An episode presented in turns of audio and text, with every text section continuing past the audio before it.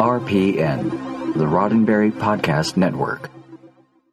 The Trek Files, Season 3, Episode 9 Weapons and Tactics Memo, January 30th, 1987.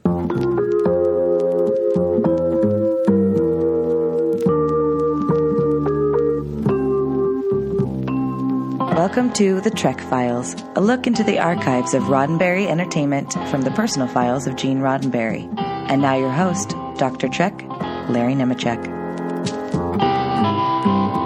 All right, welcome back to the Trek Files, Trek fans, you background fans. Yes, you canonistas. I say that lovingly, I always have. you Trekophiles with an F. So today we have one of our recent guests back with us, and I will be right back with him as soon as you take a listen and take a look, as you always can, at our Facebook page, The Trek Files, where we've got the docs for this week posted. Take a listen to this segment from what's going to become the first of an institution in Star Trek. I'll be right back.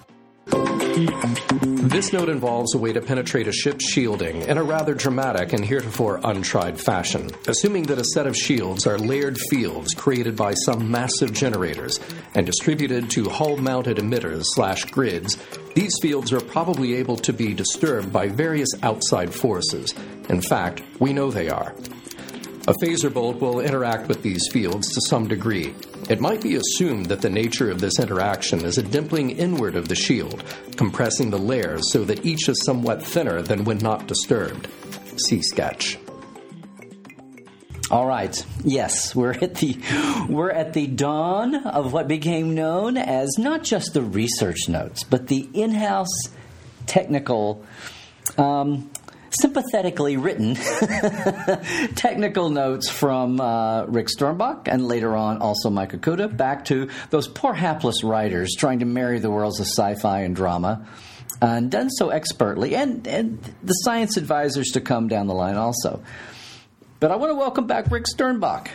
Hey, great to be here again. Yes, great to have you back. Uh, of course, Rick, two time Hugo winner as Best Professional Science Fiction Artist of the Year in his book days. And I say that like, not like they're over, magazine days.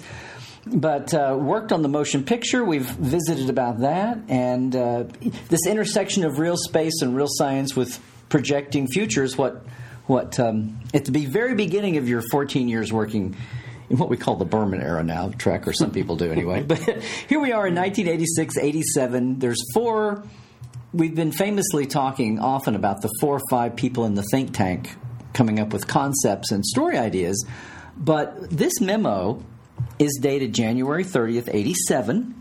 So there's already a, a nascent little uh, art department, right, by now. What, what was it like when you, what was your first memory of what became the next generation? Well, I, I had uh, this is this is one of those uh, crazy stories again uh, where uh, we expect no less, right? Yes, I was uh, I was uh, driving on the on the five freeway because I was living down in Irvine, okay, and on the radio I hear Paramount announces Star Trek: The Next Generation. Okay, this was like late '86. Mm-hmm. Okay, and 20 seconds after I hear this report on the radio, I'm at a payphone. okay. Now, you know, who had mobile, you know, who had mobile phones? Right, right. right? right? We're you in know? the era. We're in the era. Yeah. Right. Uh, so, uh, you know, I was, uh, I was, uh, you know, uh, pulling off the freeway, hit this, uh, hit this gas station with a payphone, and got a hold of Susan Sackett at Paramount. Okay, mm-hmm. and Gene's assistant, right? And I said, Susan, what's this I hear? and she said, don't worry about it. The phone's been ringing off the hook. Gene will want to talk to you at, you know, at now, some point. So just be patient. How did you know Susan? How, we, we know that you've known Gene, the, the great story you told last time you visited, uh, known him since um, 74 at his Yale talk, and had interacted with him during the motion picture.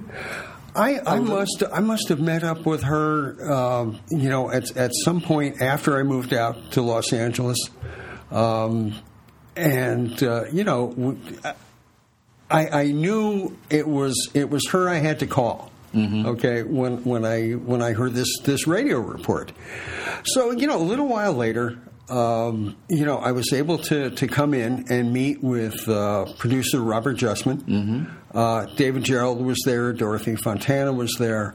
Uh, and I brought, you know, I brought my portfolio. That's basically And- the title. That's all there was then. The little think tank of the time. Right. Just getting Um, uh, Andrew Probert had been um, uh, hired on to Okay. do some, you know, uh, early work on things like the bridge and the uh, the exterior of the Enterprise. Um, and uh, you know, I, I uh, as I say, I left my materials, okay, and. Uh, Your, your your resume of slides and work and everything. yeah, right? sure. Basically. Uh, and, and then very early, uh, uh, after the first of the year, 87, um, I, I, I was accepted, you know, hired on.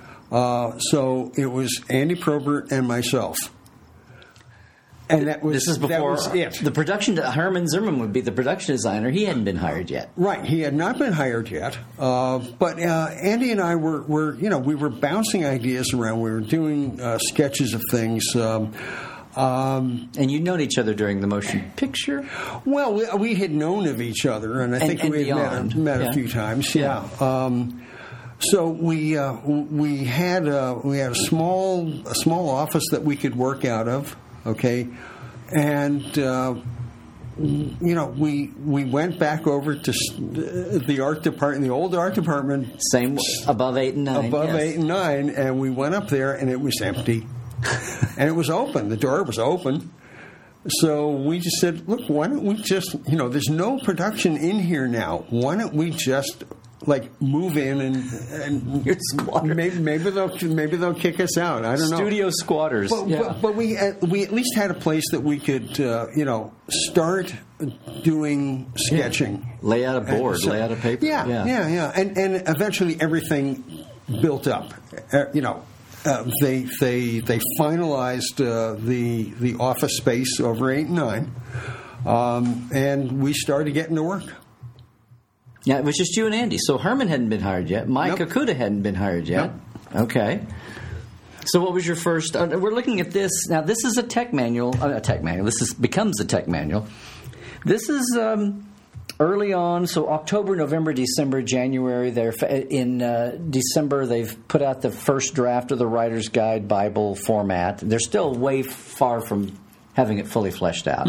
They're still tweaking on it. This is January. I guess things are getting into a little bit later stage.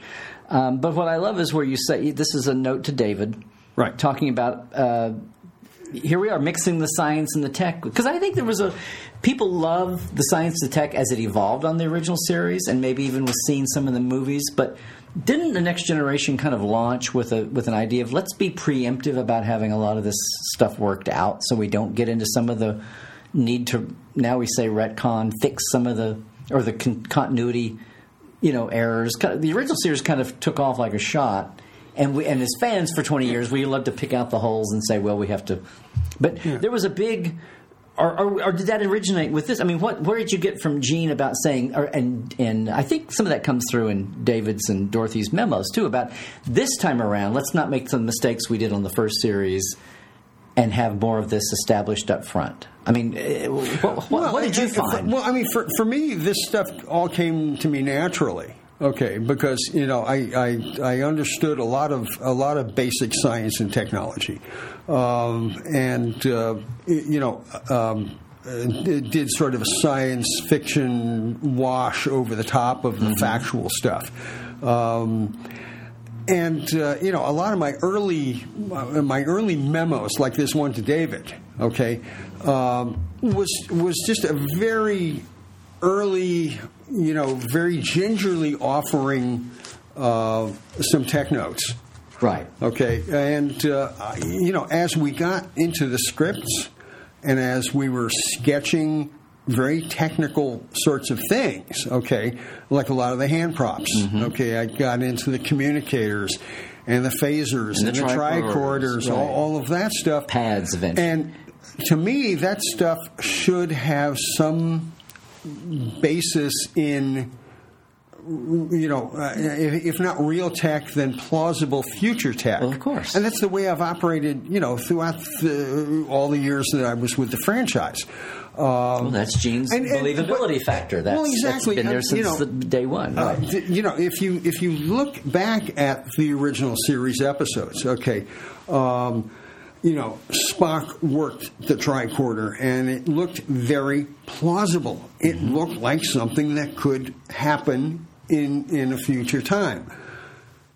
Well, uh, just as a side note, it's happening now. right, right, right. Uh, you, you know, so so some of the memos uh, had to do with uh, things like dialogue. Some of the memos had to do with uh, um, you know suggesting certain tech um, uh, items uh, or how things would work. Uh, Michael Okuda and I, as I have mentioned, uh, you know, a lot of times in the past. Uh, we consumed a lot of noodles and a lot of pizza talking about ship systems internal systems. And this all led up to the tech manual. Uh, but we would sit and talk to to to get a handle Yeah. on on you know what the what the, the ship systems could be like, what the hand props could do, um, and offer this to the writers. And you know, I think we were very, very lucky, in a lucky, fortunate, whatever you want to call it, that they were very good listeners. Okay, we didn't want to step on any lines of dialogue. We didn't want to step on the drama. Um, They were the writer. They were the writer producers. They were the guys. That no, it's it's amazing to read this one, and then as you went further down the line, they all they're they're humorous. You know, like okay, guys, we promise this one won't hurt much, but let's talk about let's talk about asteroids. Let's talk about Right, star dates. right, let's right, talk right. about you know uh, tractor beams. but but we gave them. But you did that. You did that. You, you were very supplicational. like here's an offering. We're not trying to Yeah. take over. We're not trying to act Right. like we know your jobs. Exactly, In fact, we think we can, and that's what's the beauty of all of these early, what became the tech notes, and and everybody from Rick down eventually embraced it, as long as everybody knew their place. But it became a very comfortable routine and established. Well, right? it, it became consistent, okay, Uh-huh. and that's a, that's a word that I love to apply to Star Trek. Okay, we tried to keep things internally consistent as far as the science and the tech went. Okay, um, But you did and- preempt, preemptively try to set some things up that then the writers could take and run with, and if they had to change something, then you would basically retcon well, it I, in house. you know, right? I think I, I think you know changing things up was also a, a great uh, um, signature uh, for Star Trek. Okay, um, you, you know, I would tell people, look, some of our best episodes is when our characters were not themselves. Mm-hmm. Okay, Yeah, and some, you know, if we had to violate some of the tech, like um, you know, make the engines super powerful for one episode. Okay, you know, we've only got one shot at this. Uh, the system's going to blow up after we, you know, hit warp ten point fifty. Uh, you know, I mean, whatever it was. Yeah. If we had to, if we had to break uh, a We're system, cross connect the main deflector. that's right. With the, If we- yeah, if yeah. we had to break the system uh, to make a dramatic point, I had no problem with that. Okay, uh, and it was it was actually a bit of a, a little bit of it was actually a little bit of a challenge. Okay, you know, oh great, this is great. This is an engineering problem. Mm-hmm. How can we fix this so that it satisfies the the dramatic story? And still seems kind of plausible from an engineering standpoint. You know, so those were fun. Those are fun in, instances. Well, and it, that's a two-way street. It shows the, and we were talking about on the motion picture being new to the ways of TV, and you couldn't just be the gee whiz kid that knew the answer. Great kid. Now, how do we going to how are we going to afford that? I have five minutes to make that work, or whatever it is. I have one line. Can you do it in one line of dialogue? Whatever it is, the quicker, cheaper, faster fix. But on the other hand, you had to have writers and producers who were not who were out of their own way. You know, who were open to that and getting that. Hey, you've got the great idea, and you're also giving me the fix to make it work without it being a headache for me. And, and we were very lucky on uh, uh, beginning with Next Gen. We were very lucky to have writers who who got it, who understood this stuff. Okay, uh, one of our, uh, I think one of our producers, uh, you know, subscribed to Aviation Week and Space Technology magazine, just like me. you know, so uh, uh, you know we would be able to talk about uh, you know things that were happening in the aerospace field, and it's like, oh my god, a producer who's who who reads Avweek. You know, this is yeah. great. Um, and uh, it- you know, I, I, I would tell people about uh, producers like Jeri Taylor, who I, I would do almost anything for her. Later on. okay? Yeah. Okay. Um, I got to explain uh, things like you know warp drive in terms of uh, you know how does your car work. And she Mm-hmm. got it. She got it perfectly. Okay. Yes, you have the warp. You know, you have the warp core.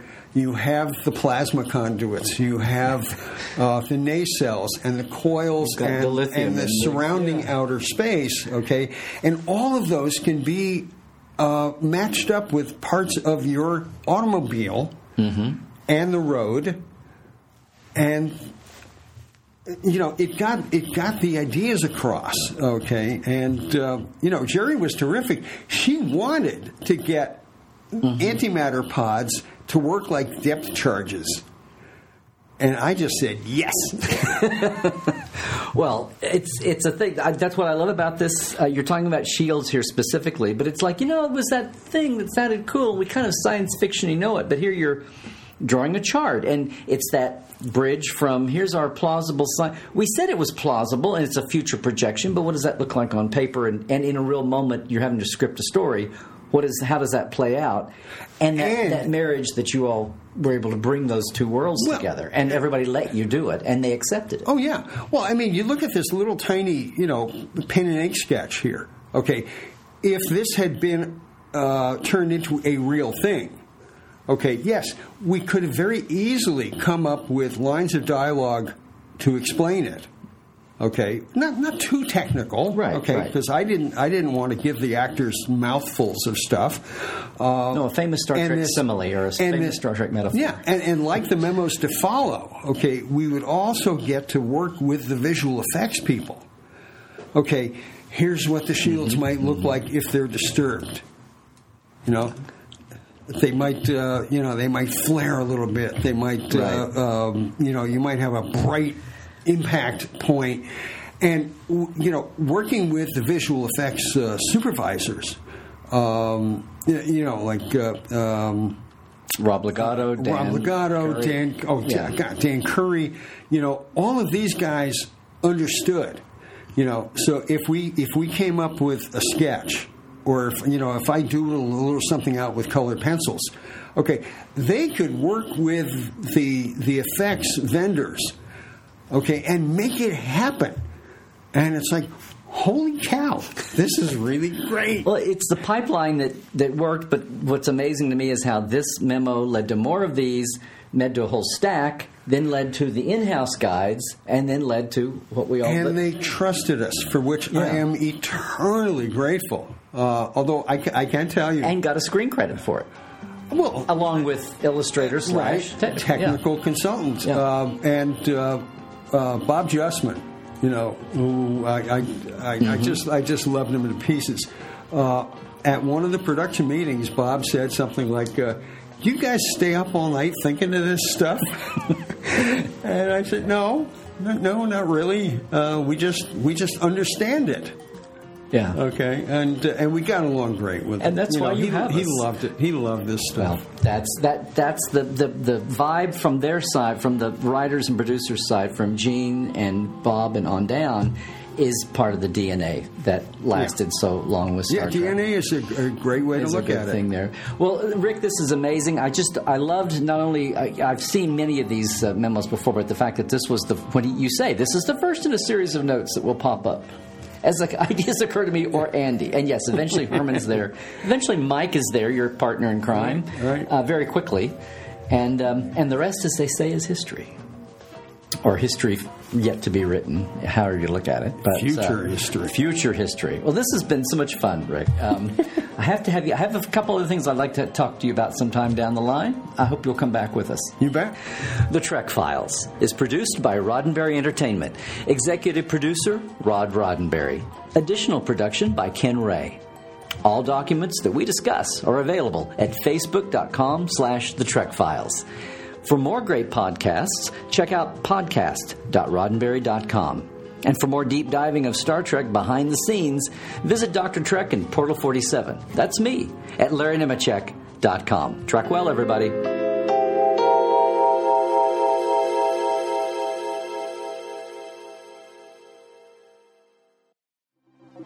Podcast.roddenberry.com. The Roddenberry Podcast Network.